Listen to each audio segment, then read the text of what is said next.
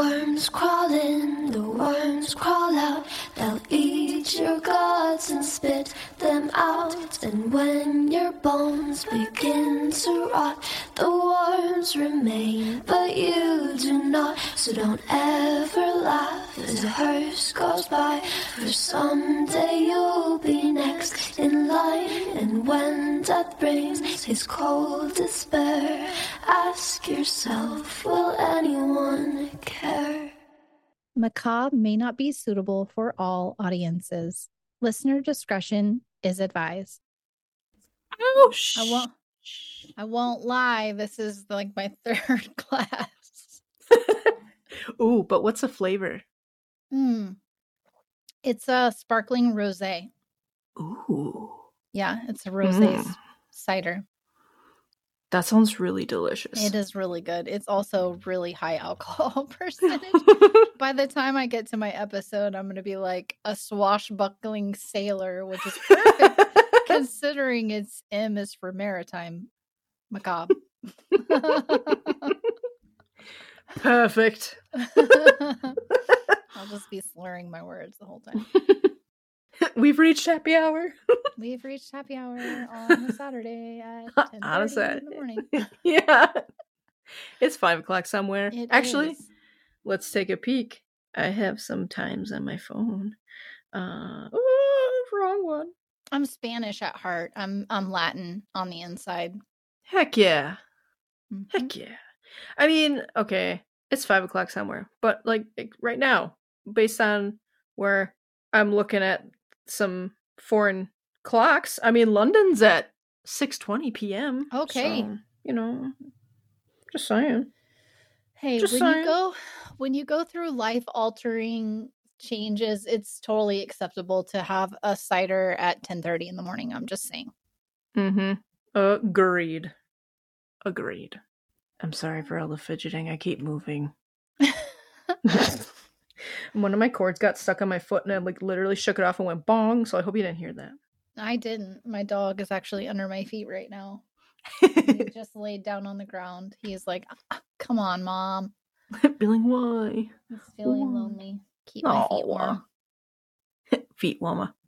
I went out to get a drink of water and Lanny was like, I want you to love me now and like body slam my foot with his butt. and I'm like, dude, get a grip, man. That cat cannot leave my my side.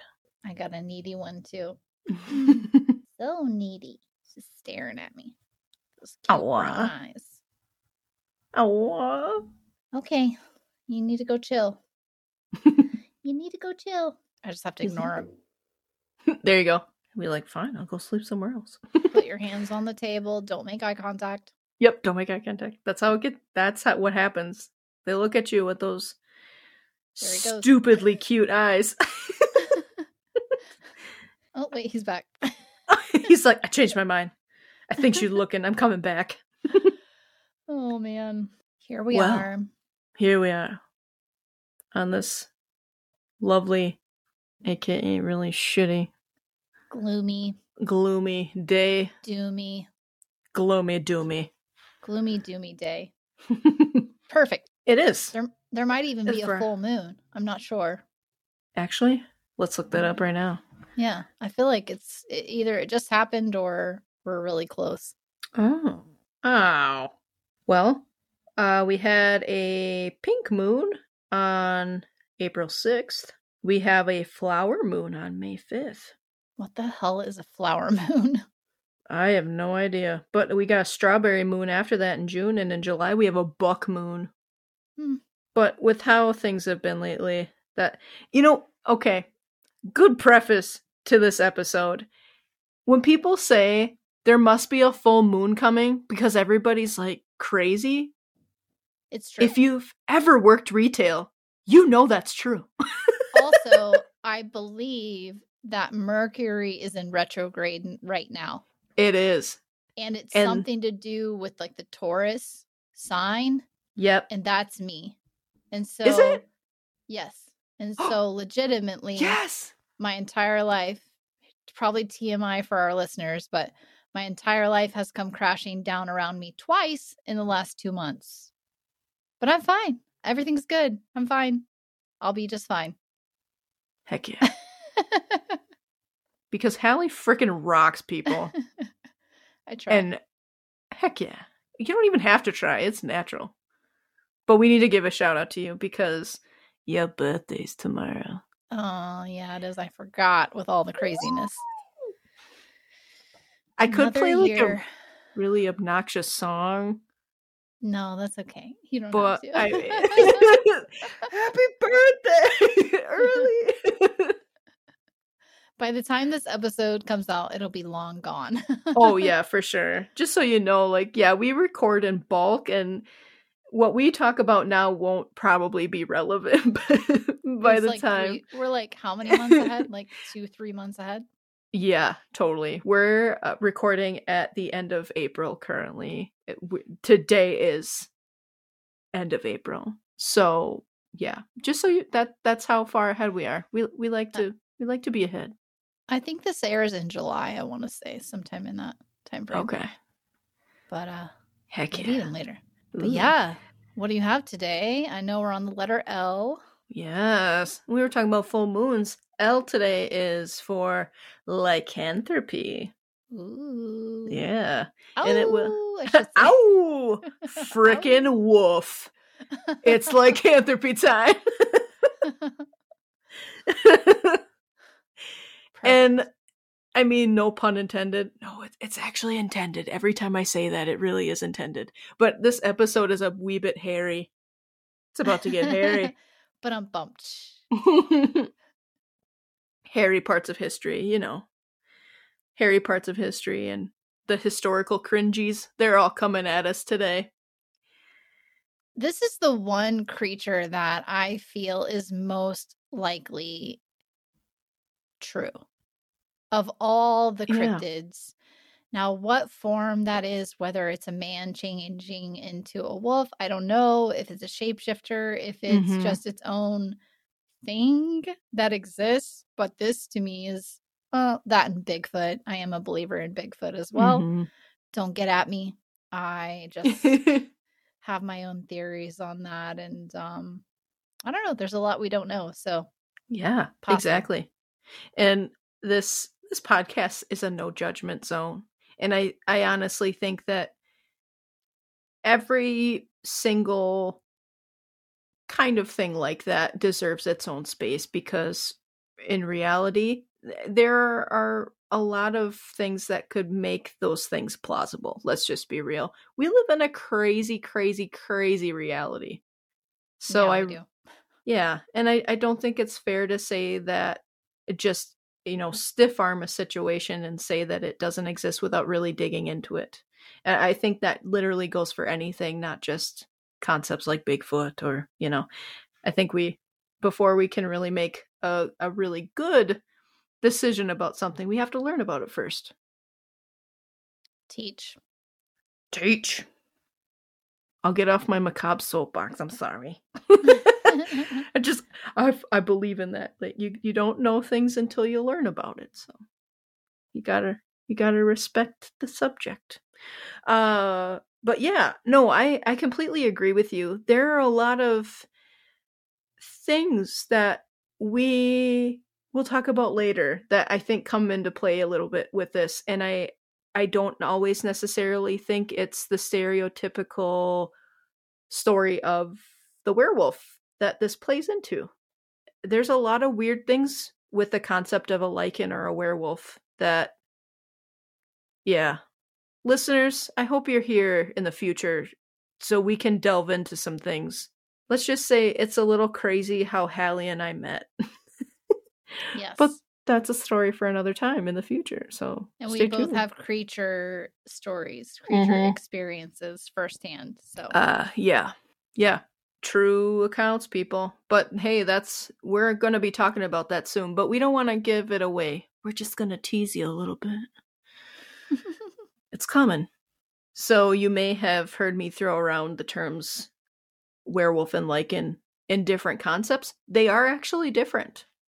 And before we kind of delve into different aspects of the werewolf and the lycan, uh, why don't we have another lesson Lycanthropy 101, let's call it. So, what is the difference between a werewolf and a lycan?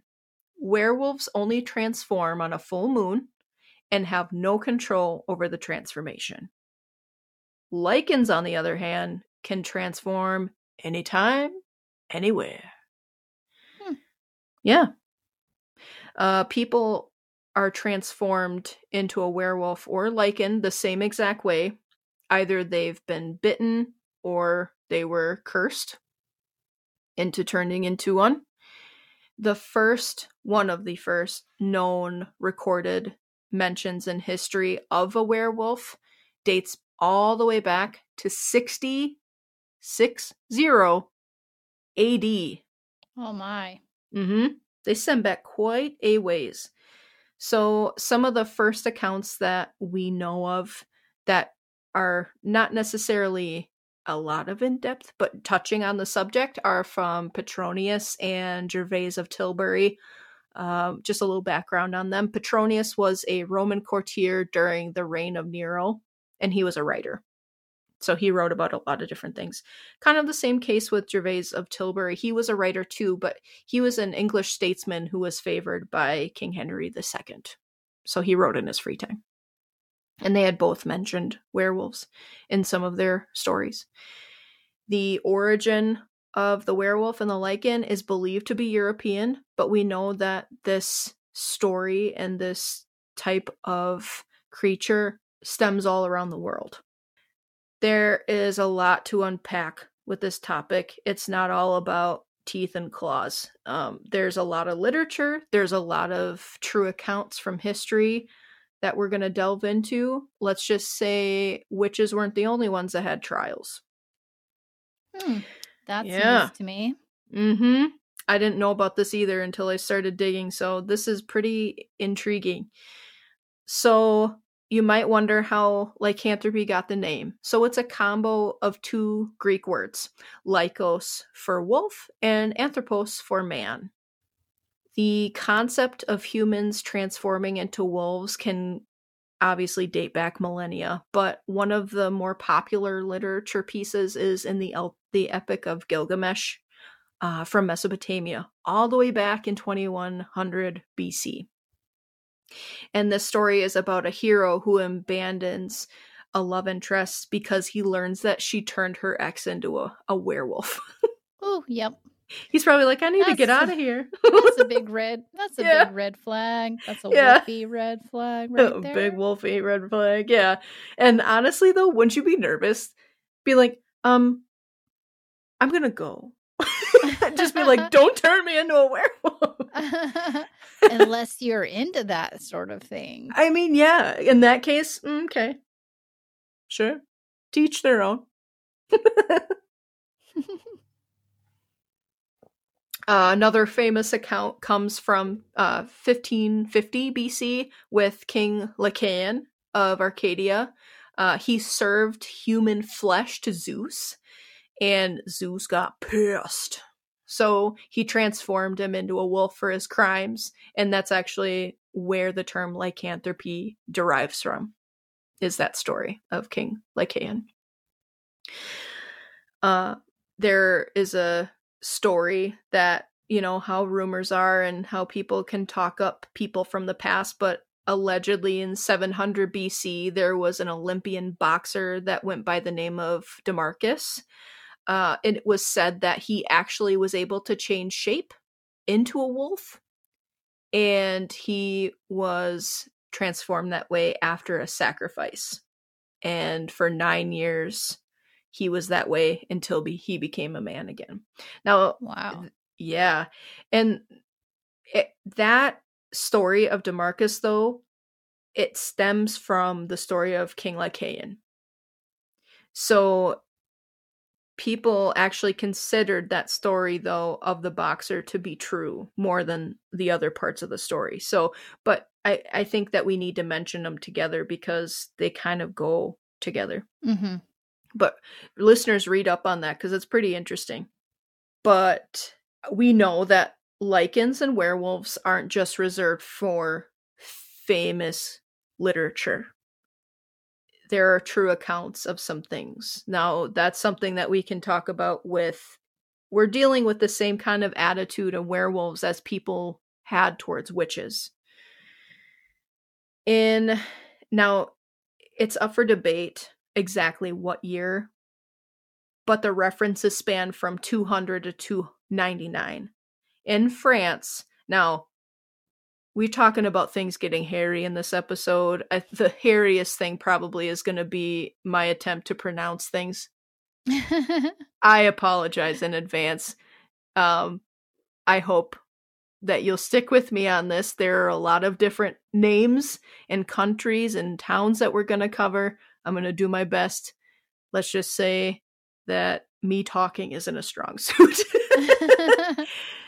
I took many years of French, so let's see how well this suits me. Who knew it was going to come in handy for the podcast? Yeah, for real. Who knew I'd be talking about this? En français. Anyway, in France, Rimbaud de Pinetome was a trained military man.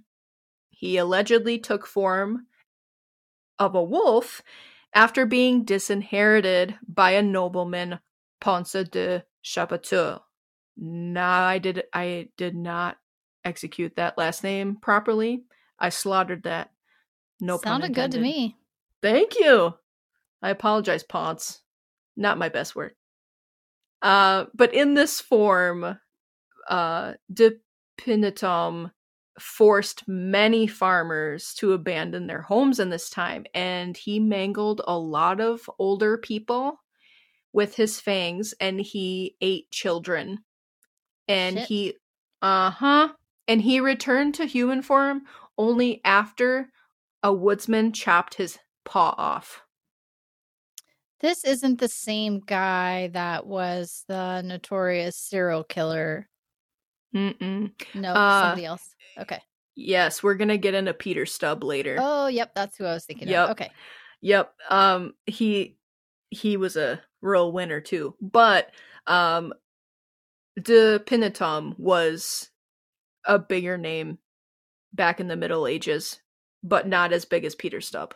But yeah. Oh, we'll talk about Peter. But we haven't gotten there yet. There's a lot of a lot of accounts of things for this topic. It's a little scary and we're going to see a trend. So we're going to have to talk about this as well. Was it frenzy and mania also kind of bringing some of this on as we kind of saw with the Salem witch trials or what? But um a majority of this was taking place in France and Germany at in the Middle Ages.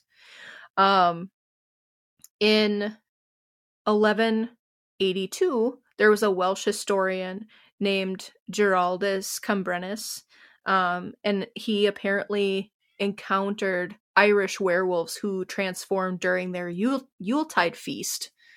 And this is because reportedly these individuals for, were from Ossory, which back in that time people knew that they were cursed by Saint Natalis for their wickedness, which is a reason why they were all werewolves. So he had written an account of his experience with that. In now, again, we have some differing accounts here. So either in the years between 1502 and 1521, there were very th- uh, very infamous, a very infamous group of werewolves. Three of them, to be exact, in Poligny. There is Pierre Berjot, Michael Verdung or Udong, and Filbert Mento. They were all burned at the stake for eating children, apparently consorted with wild she wolves, and allegedly had transformed into their wolf forms via a magic ointment or salve. I think I have heard of that Mm-hmm. actually. Yeah, there there's a lot of different stories and accounts of that particular group. Um and then later in 1541 in Pavia, Italy, a farmer who took form of a wolf was said to have torn many men into tons of pieces in the open countryside. Um, after being captured, he assured his captors that the only difference between him and a natural wolf, were that natural wolves had their hair growing outward while his grew inward. Ooh. That's a really creepy statement. Yeah. Is there any, I mean, I know that like newspaper articles and things going back that far, few and far in between. Is there any like historical documentation of this that you know of? Um, the closest thing that we can really begin to kind of wrap our heads around actually can be seen with clinical lycanthropy. Mm-hmm. It's an actual disorder that people have. And this has stemmed back since the documentation of medical anomalies. And they still don't know truly what causes it. A lot of people have theories, but there haven't been as many studies done on it because it is a pretty rare case, but it's very well documented through history, which I actually wrote a note on this because we're kind of seeing a trend of this sort of behavior now. And Hmm. yeah, uh we'll we'll touch on that at the end because there's some very odd correlations. So I think it would be kind of interesting to touch on those pieces too because this was lycanthropy or um being a werewolf was kind of put as a surface level of for why people did things that they did but there's truly a syndrome out there that people do believe that they are not human that they're either Mhm. a wolf or another non-human animal um, so we'll get into that but um so that farmer ended up being killed because he tried to prove to his captors that this was truly the case. So his captors chopped his limbs off, but he died from bleeding out. Uh, so there isn't much more account on that guy. There was, so we're going to see again a lot of trends. um, in 1574, Giles Garnier, also known as the Werewolf of Dole, was burned at the stake after 50 witnesses had testified against him, saying that Garnier was put to the rack because he confessed to killing and eating several children between November and December of 1573. And he was supposedly captured in the form of a wolf during attack on one of his victims. Makes you wonder if it was just like a group of people, you know, targeted this guy for whatever reason and it wouldn't take much if you got a group of people whether it be land rights or somebody Mhm. wants your property or whatever the case may be for a group to say and make this shit up Exactly. this poor guy gets put on the rack and then you're gonna say anything at that Yep. point to try to get the torture to stop Exactly. Oh, exactly. I mean, we, we just talked about that in the last episode, even like Mhm. how people will admit anything under duress until, you know, they can just get some sort of relief. But I mean, torture was freaking mm, grotesque back then. Um, we're seeing a lot of similarities to the Salem witch trials. Or, you know, not just Salem, but all over the world. just On yeah, any how- of the witchcraft the Yeah. trials Exactly. And a lot of it had to do with mass hysteria. A lot of it, you know, indirectly had to do with the stresses of society and their well being at the time. And people did some pretty crazy things to get the upper hand back then. I mean, they still do now, but let's let's be real. Um nothing's changed But- no, nothing's changed except now people may or may not have a second thought if somebody's like, "He's a wolf." I'm only saying this because I want his mansion. Like, yeah you know, I you know, but I mean not much has changed, just names and faces, I guess. yeah well now you accuse people of other things yeah, exactly. want their shit more Mhm. inappropriate conduct type of things Agreed. Agreed. Which in a way kind of stems from this too. Um werewolf was actually a term that people use for killers and serial killers and just morally wrong people that were open openly morally wrong. Like committing crimes that they shouldn't be, you know, really Mhm. nasty things. Yeah. Yeah, people use this kind of as a loose term for that. Uh going back into history from 15 or in the year of 1578, Jacques Roulet goes on trial in Paris because he's found guilty of being la loup garou. Oh Which- yeah. hmm While in the shape of a wolf, allegedly ha- he had devoured a little boy and he was burned alive in La Place de Grève. Um, but then in 1582, we have the werewolf of Auvergne um, burning at the stake. Now, here is a female werewolf. That's though rare.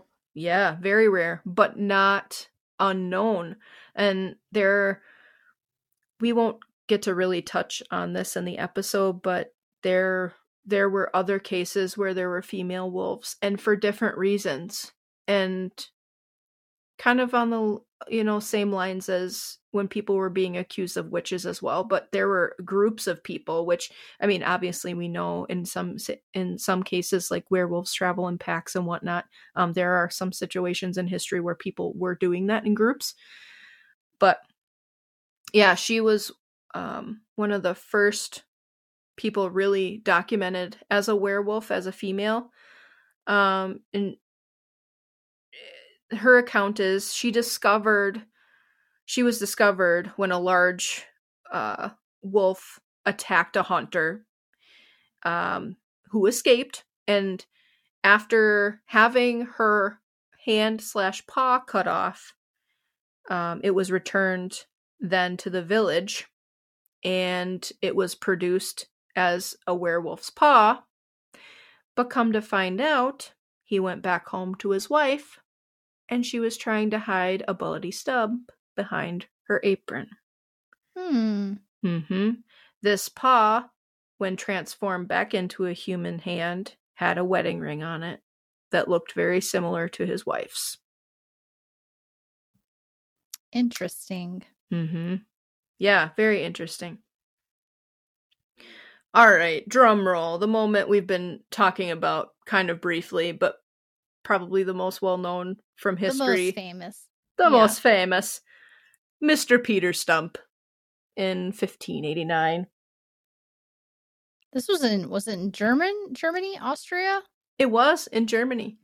Um, so Peter was also executed in Germany, and he had terrorized the countryside near the area of Cologne in the form of a wolf, and under the pain of torture. So again, what can be believed, we don't know. But Peter Stump claimed that the devil had given him a magical belt which enabled him to transform into a large, powerful wolf.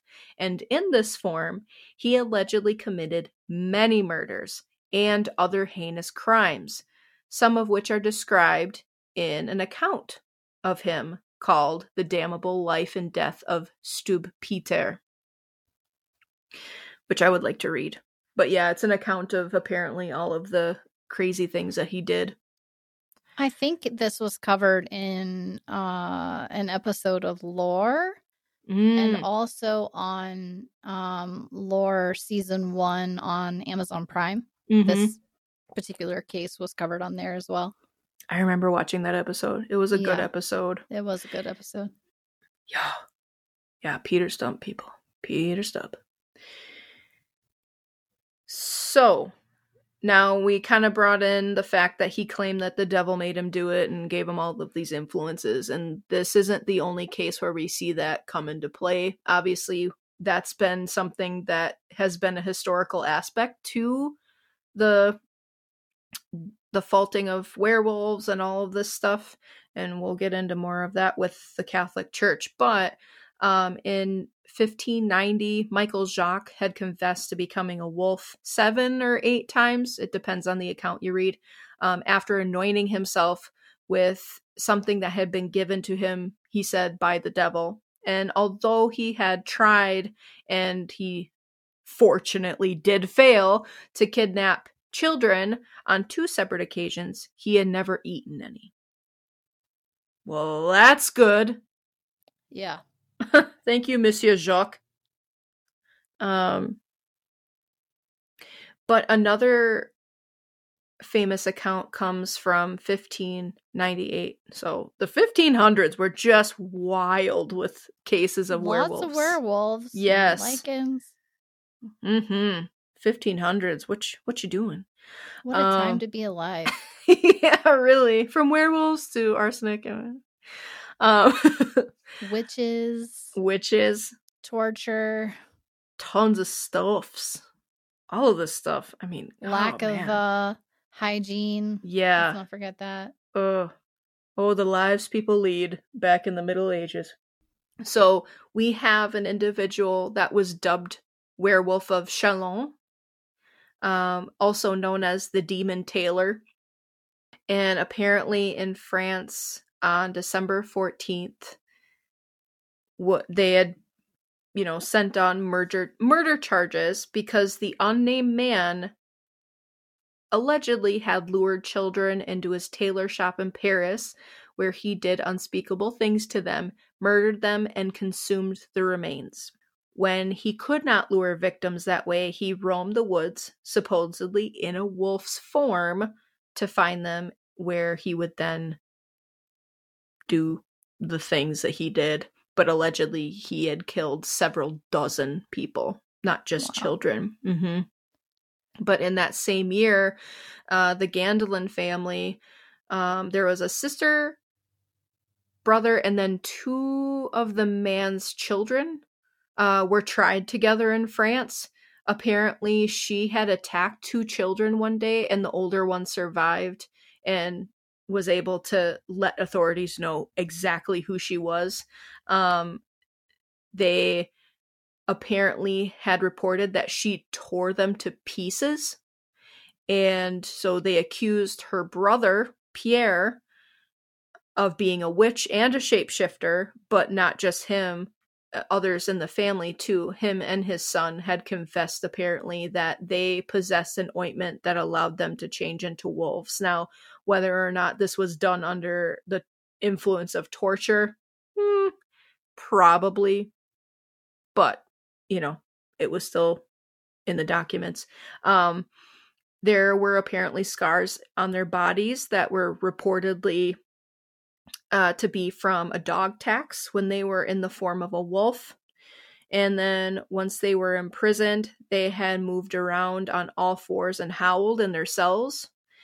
And um, not only was the daughter who had actually killed those two kids uh cl- you know harassed as being a wolf but she was also accused of being a witch on top of it all and all three of them hanged and burned but really the daughter was the only one that absolutely did the killing nobody else did they were just accused Everybody else just got thrown in the mix. mm-hmm That's just associated with the. Damn, can you imagine? yeah right oh nope nope nope nope Your brother gets a bad rap and you're going down too. I'd be like, mm, be looking at my brother like, like you are gonna freaking get it now, buddy. Get your shit together. Yeah. my brother be like, okay. I'm the older one, so he's got that. He's like, yeah, you're the older one, but. mm." uh, one of the other accounts now we finally made it into the 1600s. That was a lot for the 1500s. It really was. It's like, what in the hell, 1500s? What were you doing? I think What were you just didn't- on? Just didn't have anything better to do, apparently. Just accuse truly. people of being witches and werewolves Right. was like the thing to do. Right. Ugh. I mean, I know people, it was a very labor intensive time in life, but my God, get a hobby. Um, and and a hobby that doesn't involve accusing people of being Yeah. werewolves and witches. Thank you.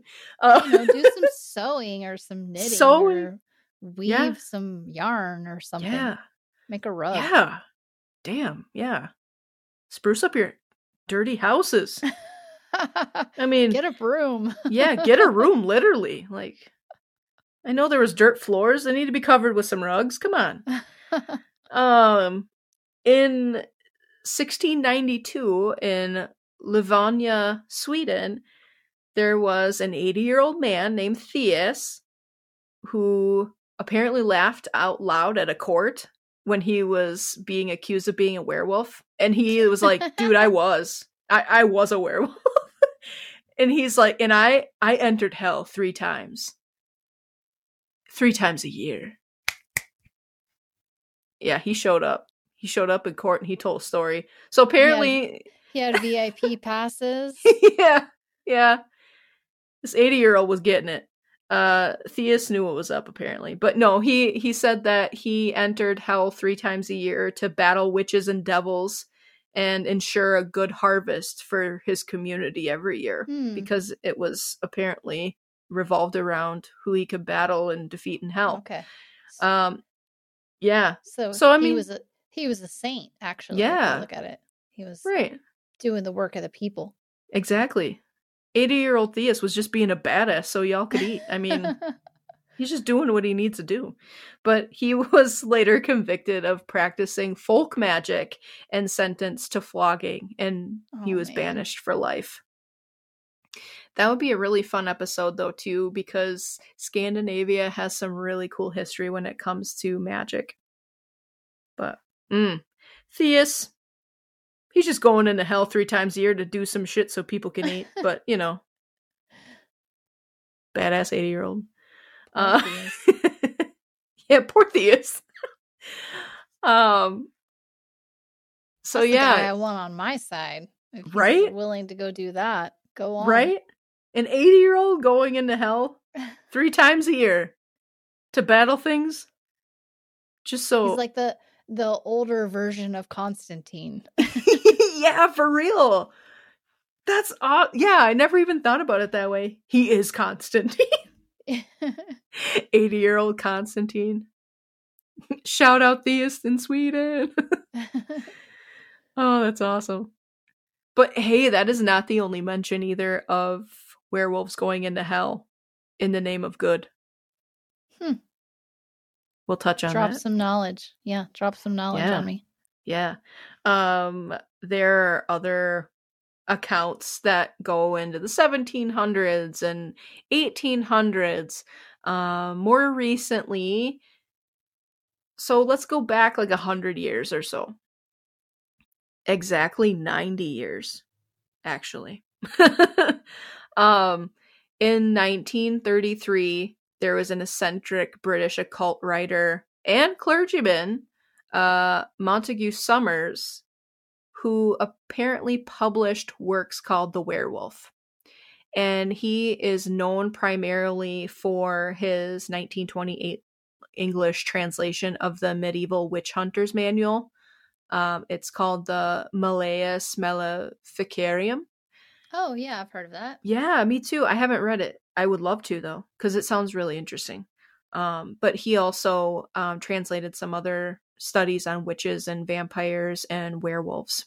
Um, but he believed in all of it, and he would definitely proclaim it to people that he believed in it from things that he had seen during his research. So I kind of want to look into him. He sounds like a cool guy.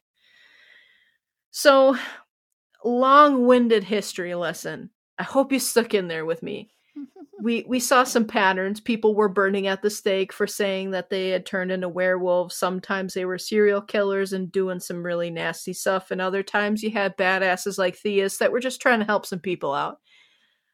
But we have to, you know, remember that werewolf was a term that was used for people who are murderers, serial killers, um, people that did disgusting things it was kind of a loose term for nasty nasty crimes. Um but these are just some of the historical counts that have been documented uh, throughout the years and there are a lot more but that's just covering the, the the tip of the iceberg really. But we we touched on this earlier. Why don't we take a, a little bit of a look at clinical lycanthropy? Uh, it's also known as lycomania It's a mental disorder where the individual believes they are a wolf or another non human creature. It's a really rare variant of a delusional misidentification syndrome. It has been a disorder for literally probably the beginning of time because we have records that date back quite a ways. And even till now, no one has ever been able to get to the bottom of really figuring out what causes this to happen. But there are some theories on it, which we can touch into because it kind of plays into some things that have been happening recently. So, some signs that may show that you have clinical lycanthropy are claiming to see physical changes in your own body when looking in the mirror, like the lengthening of teeth, claws, or your hair growing, or hair growing in places you normally don't have it. It could be involving making growling or howling noises or other animal sounds, craving or eating raw meat, or walking on all fours. Now, some people who have experienced clinical lycanthropy have said that they have had moments where they recognize that they are human, but they could not look back and recall that they felt so. So they felt like an animal the whole time. There was no human association with what they were experiencing in that point in time.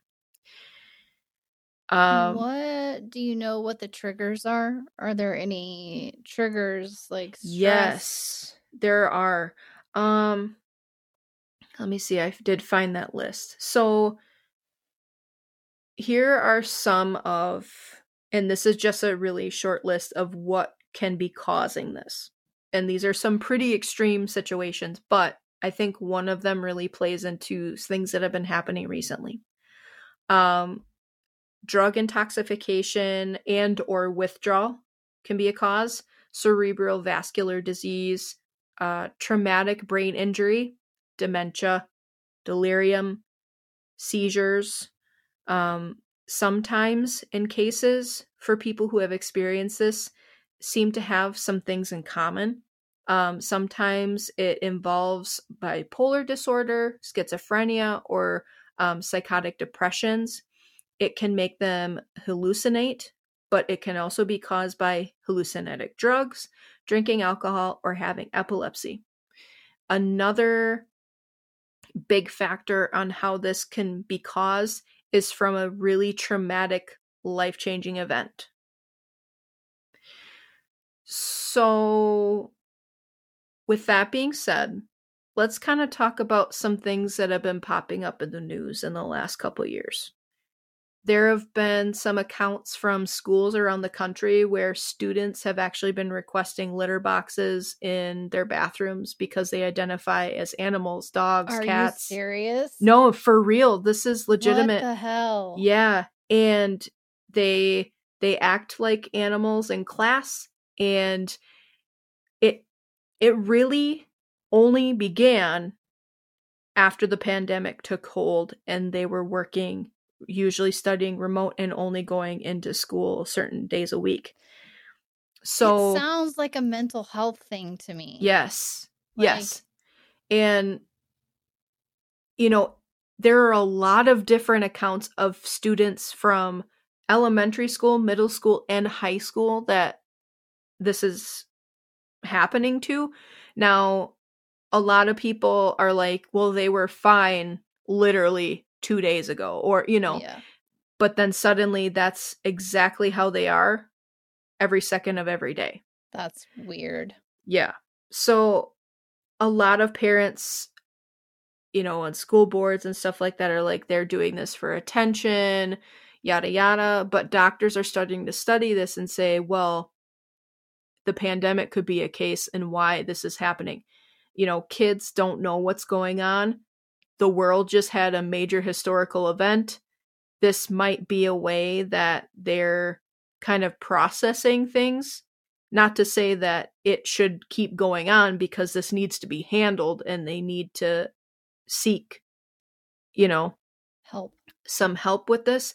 But they said that this may or may not be a case to where this is influencing them and how they're handling certain things. Now, a lot of doctors are also saying that your brain has a big factor to do with how things influence you and popular culture, games, TV, um, and people around you acting in certain ways immediately affects how you are going to react in your own life and what your brain finds impressionable and what you deem is okay and what you want to portray in yourself.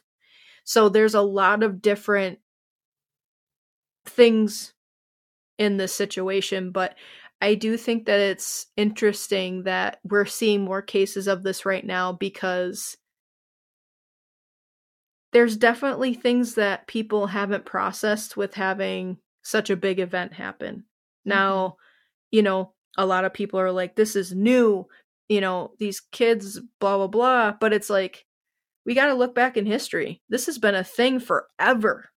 There are news articles, even uh, for our Patreon listeners, we did a bonus episode on weird headlines in Wisconsin in that same book, there were several articles that talked about kids that believed they were wolves and dogs.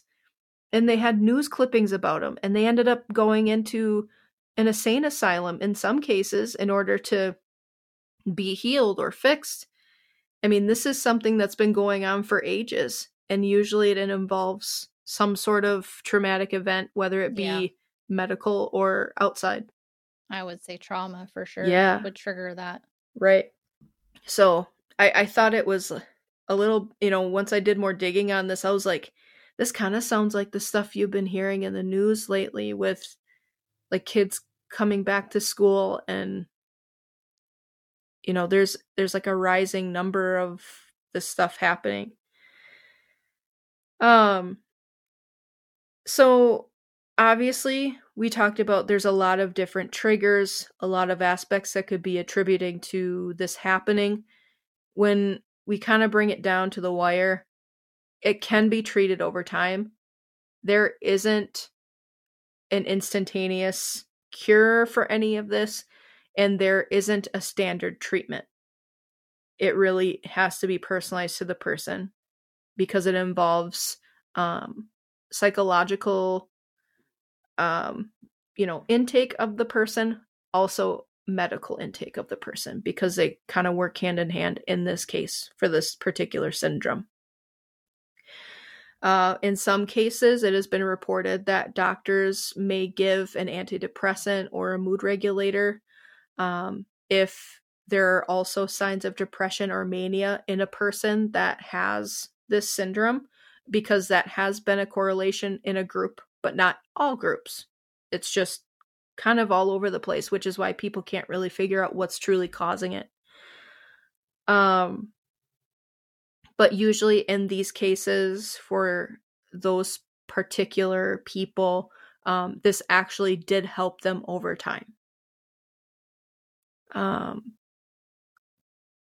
but yeah there there is so much that could be talked about with um this syndrome because there's a lot of a lot of belief that this is um affecting people and like you know you you talk about sociology in school and how in certain times in certain generations people start having one frame of mind or things are changing and weird things happen for people medically or and it, it's just kind of one of those things like is this kind of a correlation with what we're seeing right now mm-hmm.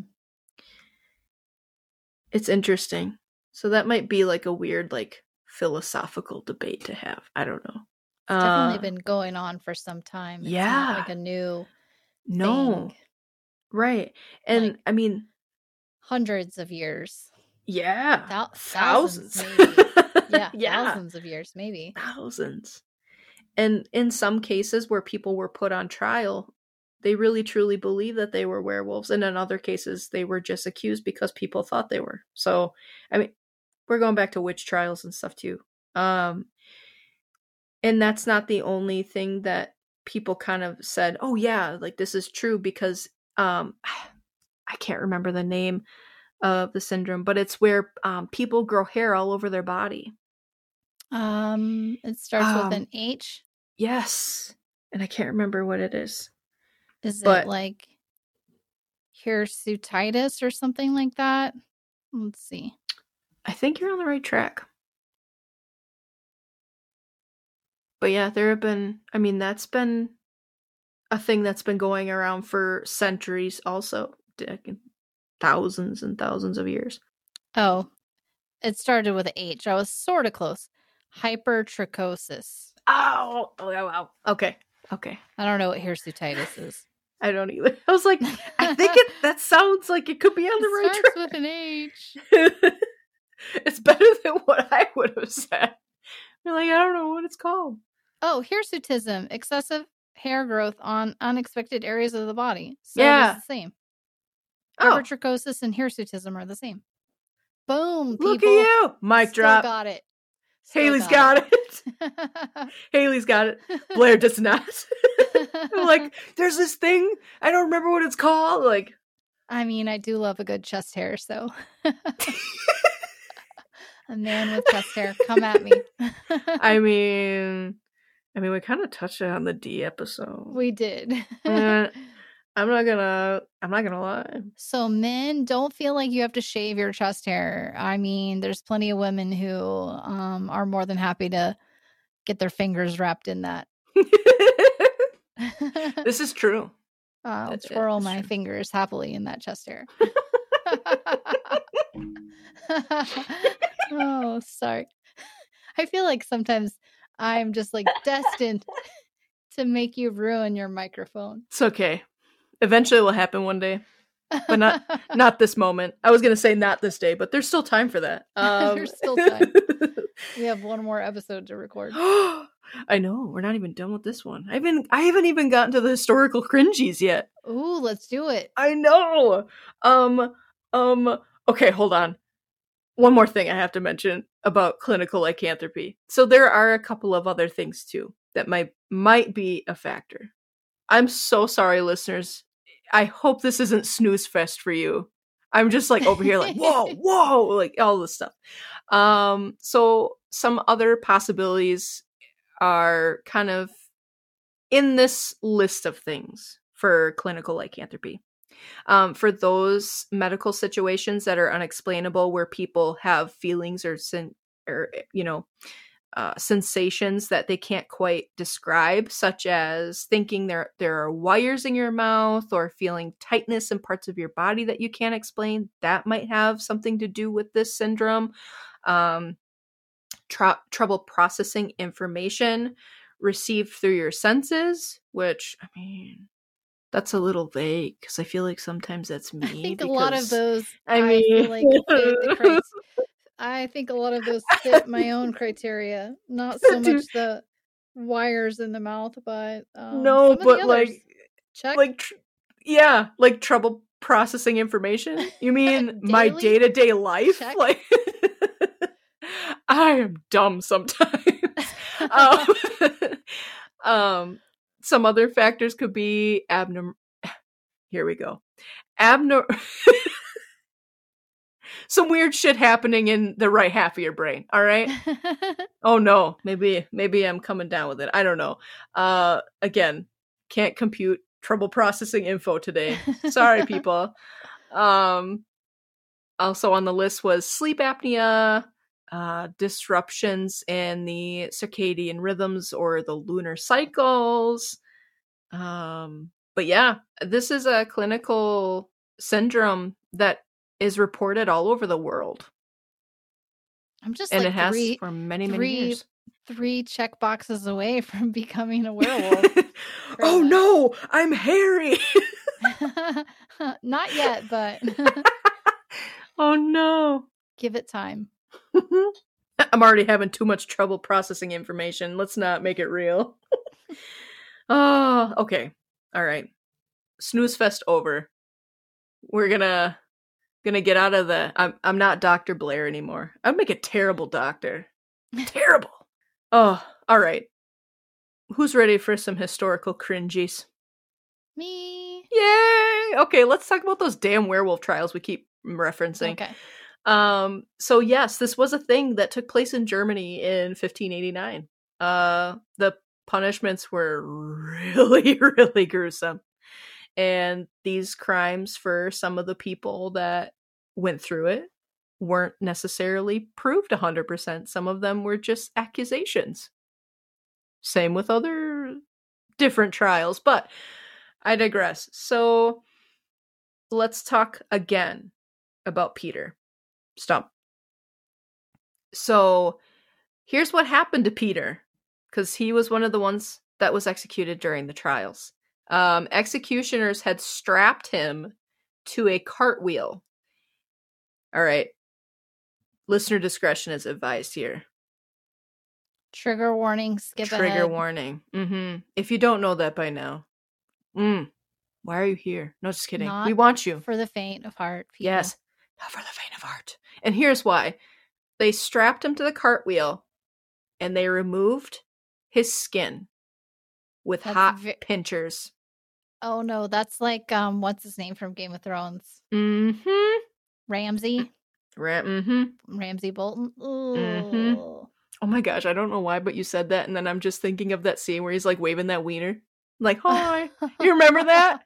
Oh my gosh, I don't know why that was. He's- He's the worst. he is the worst. He's the Oh. worst villain. Uh fight me about that. I think he's the worst. he, I, yeah, he's just got a face you want to slap at that. Joffrey character. was he's pretty bad too, but Mm-hmm. Mm.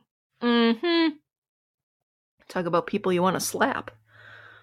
Uh, Those actors are really they're good actors, so they're Yeah, they're not I- that way in real life, obviously. heard But that- I've heard that they've even had problems in their real lives, like people coming to them and being dicks because they did such a good job. I actually heard that the guy who played Joffrey ended up quitting his acting career Yeah, because it too. ruined him. Yeah. Poor guy. Yeah. Poor guy. It's just a show, people. Um, but yeah, uh, they removed his skin without pinchers and chopped off his head before burning his body at the stake. But his head had then been attached to a wooden pole carved into the likeness of a wolf and was later displayed as a warning to others who attempted to consort with the devil. And we'll get into the Catholic Church here in a second because I mean, it's that time frame and there's always association somewhere. Um werewolf trials took place in different parts of Europe throughout the 15th, 16th, and 17th centuries. And of course, we've heard it before, but it was driven by superstitions and religious and political clashes and it it was truly about more than what they say it was. It wasn't just about werewolves. This was like a power struggle, people. And uh, they just use this as a scapegoat, to be honest, for harsher conditions to just be cruel. And people gotta learn. Greed is not good, and being a dick is also not good. um, many who were accused uh, were actually beggars and hermits, or uh, recent immigrants to the era or to the those areas, and uh, many had confessed to being werewolves and committing heinous crimes under tortures, which we know It's terrible. how that It goes. Sounds like to me that people wanted to have a reason to do Yes. heinous things to other people. Like that Mhm. was an excuse to be disgusting to Yeah. other people. Exactly. And a lot of people like to blame other people for being the way that they are. In reality, it's like, no, that's on you. Don't blame a religion. Don't blame a group of people for how you personally act because you're an asshole. Yeah, you always have Mike dropped. Yeah, exactly. Yes. Oh, people, why don't we ever learn? Plenty Uh, of ass hattery. yeah. A lot of tom fuckery going on. Even the best people sometimes surprise you. Yeah, exactly. Mm, exactly. Um, historians had suspected that some who suffered um, in these cases were under delusions and they were part of a population that were lower class that didn't have the ability to have any sort of education, so their intelligence levels weren't enough to make them understand what kind of situation they were truly in. Um, and they didn't always know what they were admitting to. Yeah, no way to defend themselves at all. Exactly. Exactly. And there were some that were accused that were actually pedophiles and serial killers, but we have to say that not all of them were and that this was just a frenzy of murder. Um, but in historical records, a lot of what we know of the trials is so fragmented and exaggerated because over time it got blown out of proportion. So, in many cases, we don't truly know what happened, but those are the details that we know from what's truly documented in history. But, like we were talking about in so many cases for things that happened so long ago, time kind of dims things. So it's really difficult to untangle what's fact and fiction because a lot of it is from folklore and um, real evidence is really hard to find in this case. But people still believe in this stuff and um, even in modern times, we've kind of refaced what a werewolf or a lycan is, too. It, it keeps some of its traditional visuals, but in some cases, we've kind of formed different things for this particular creature. But here's where it gets a little more cringy historically. So, why don't we talk about the Catholic Church and werewolves? Because, yes, at one point they were working together. So, during the Middle Ages, Obviously, at this time, superstitions were plentiful, like a full frickin' cornucopia of spooks. People believed in it all. Uh, the Catholic Church began to say that if you believed in things like vampires and witches and werewolves and all of the other things, that you were a heretic and that you needed to burn and that was evil of you and, you know, you shouldn't be believing in those things. And we all know how they deal with people that they deem heretics. They deemed heretics. Hey, we should cover the Spanish Inquisition sometime. Anyway, yeah, that um, we should. Yeah, I, I I always come back to Monty Python, but I just I love love love the sketch where no one ever expects the Spanish Inquisition. And I'm just like, yeah, no, sorry, I just I I love those I love those Monty Python. I love those movies. Me too anyway, I'm getting off topic again. Um, after so many scares and attacks from alleged werewolves had actually taken place on full on towns where these people slash werewolves were preying on everybody in one community, the people's fear of werewolves had just grown tenfold. So the Catholic Church finally kind of was like, all right, okay, you can believe in werewolves because they're totally real oh, okay. Cool. So now they're real. Cool. Um, so they wanted to kind of play on people's fears here. So they took full advantage of this and they declared that those who dealt with the devil would become werewolves themselves. And in fact, in 1270, the church declared that those who did not believe in the existence of werewolves were considered heretics instead of vice versa. What? Uh huh. All right. That's confusing. Yep. Make up your mind. You don't know who, what to think. Mm, yeah, exactly. Be like, forget about what we said before. They're real. And if you don't believe in them, you're a heretic. Like, okay. How fast can your head spin around? Because hmm. uh, the Catholic Church had stated that werewolves are evil and nothing but and then turned around and said that werewolves could be good and that they had a group of them that even worked for the church and that their job was to take evil beings back to hell. Hmm. Shout out to Theseus or Theus, sorry, not Theseus. Our 80 year old Theus from Sweden. Maybe that's what he was doing. He was maybe just, he could have been. time. He was. He's getting it.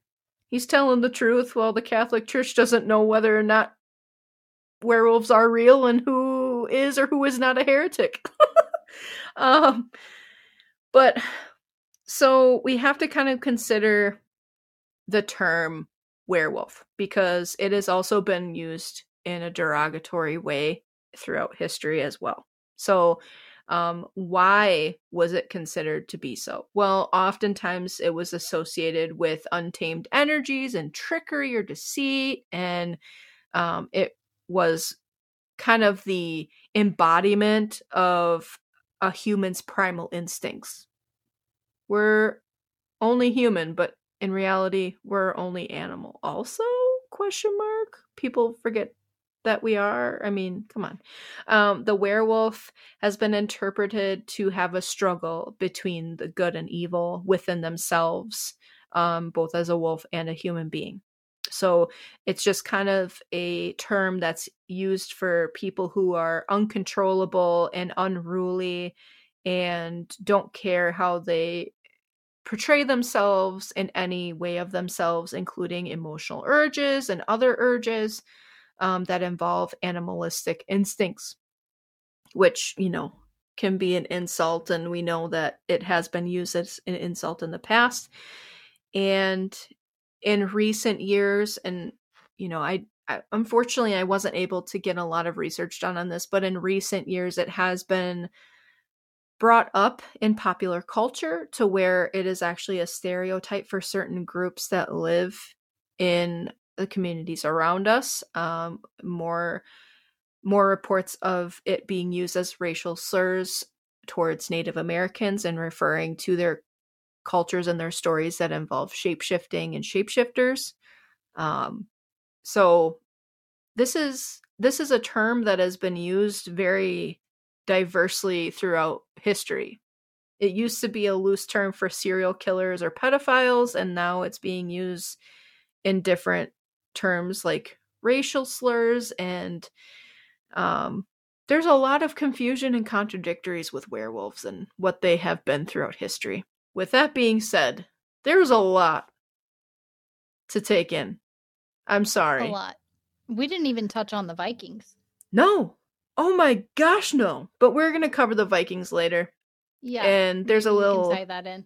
Yeah, I agree. I want to talk about Berserkers really bad because Yeah, there that was a really cool uh cool aspect. So I kind of did that on purpose because I knew we would Mhm. be covering that later because ooh, that's a really good story. Yeah. Uh but you know, uh, the threat that has been posed by real wolves in Europe had slowly vanished um, due to industrialization in Europe. And so that's truly when the growing fear of wolves and werewolves kind of diminished. It went all the way up until the industrial era when wolves were scared out of town because cities were growing and populations were growing. But up until then, it was a major fear for populations all around Europe and around the world. Yeah. And now we have other cryptid sightings Yeah. potentially resembling werewolves Mm. or lycans. Yes. Um I'm so sorry. I told you I was going to cover on the thing that gave me chills cuz it reminded me of My story. yes. Um cuz I skimmed over it. I had a whole section on the historical stuff that yes, I went into a lot of it, but I actually skipped some of it. There's just so many Yeah. accounts. Um but the one that's going to chill you is from um, this took place between the years of 1764 and 1767 it was called the beast of now forgive me uh J- Gévaudan but this beast was terrorizing a general area of the former province of Gévaudan in the oh gosh Margeride Mountains. It's in uh, the south central area of France. Please forgive me France. Please forgive me. Um it was described as being a wolf-like creature the size of a cow with a wide chest and long and a very long sinuous tail with a lion-like tuft of fur on the end and a greyhound-like head with a large protruding fangs and mane there were over a hundred victims from this certain beast alone in those in those years Wow. and i was like oh it reminded me of your story and i was like oh Did you ever hear about the one um that took place at a church? No. There's a church, I think it's somewhere over in Europe, and I don't know the exact time frame, but there was supposedly this dog-like creature that was uh, seen like h- hanging around the cemetery outside of the church and like the groundskeeper saw it on multiple occasions digging up graves and then one night when church was in session tiny church of course there was a Mhm. crazy storm outside and the creature like burst into the church and like killed a bunch of people and to this day there are still the scratch marks on the door of the church What? yeah Oh, I did not hear about this. yeah you'll have to do a little googling i don't remember the name of it but it's a pretty famous story Oh my gosh. Okay, and you don't do you remember where? Or i'm gonna say probably england or you know uk or something along those lines I As- wonder if it happened around the area of the Demeter. i don't know that would be an interesting Oh. connection Oh, dude, that's crazy.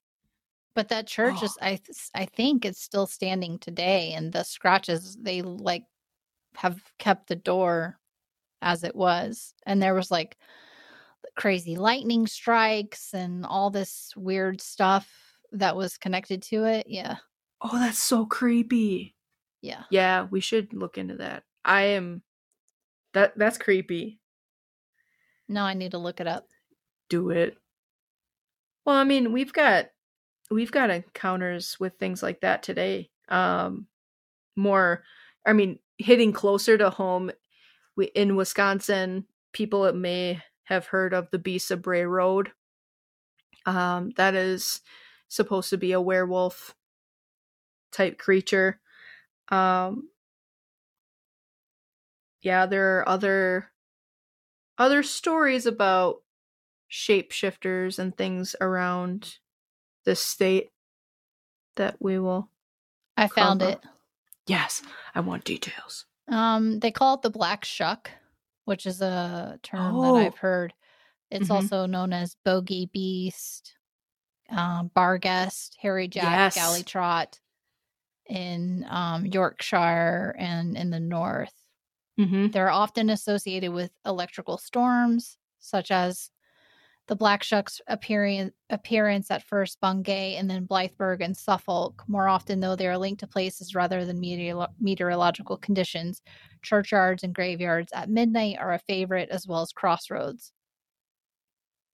Um, was trying to see if I could find the actual incident. Yeah, I do because uh, back in the Dracula episode, we had talked about the dog, which people were calling the Barghest, uh, Mhm. that jumped off the ship and bounded up the stairs of the beach and disappeared into the church's graveyards up on the hill.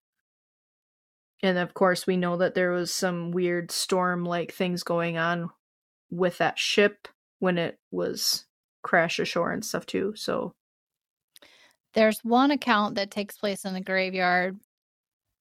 It says the night watchman's main duty was to make quiet surveillance of the 174 acre grounds. The land was dotted with ancient Native American burial grounds, which I also find interesting because of my own Yes, experience. mine One too. evening, movement on the mound behind the main building drew the sharp night watchman's attention as he observed what appeared to be a large animal digging furiously atop the raised earth. The creature was roughly man sized, covered in dark fur, and knelt in a way that should have been physically impossible for a four footed beast. And it fled on two feet rather than four as soon as it noticed Schackelman's presence. The flummoxed watchman examined the mound the next day and saw that the earth had been torn by what looked like big claw marks with raking slashes in sets of three. That night, he made sure to arm himself with a big club like flashlight before making his rounds. Sure enough, the creature was there again, digging in the mound near midnight. This time, however, it rose upon its hind legs and faced Schackelman. It stood about six feet tall and reeked of rotten meat. Schackelman bravely shined the light at the creature so that he could get a good long look at it. Although it was covered in fur, he could make out powerful arms that ended in hands with thumbs and little fingers that were much smaller than the middle three digits, explaining the triple slashes in the dirt. It had a muscular torso, a canid head with a muzzle and pointed ears. Perhaps most surprisingly of all, the creature made a growling vocalization that Schackelman later described as a neo human voice, and it sounded to him like three syllables Gadara.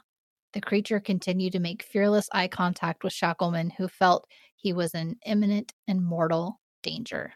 And this was taken from johnnifton.com. Hmm.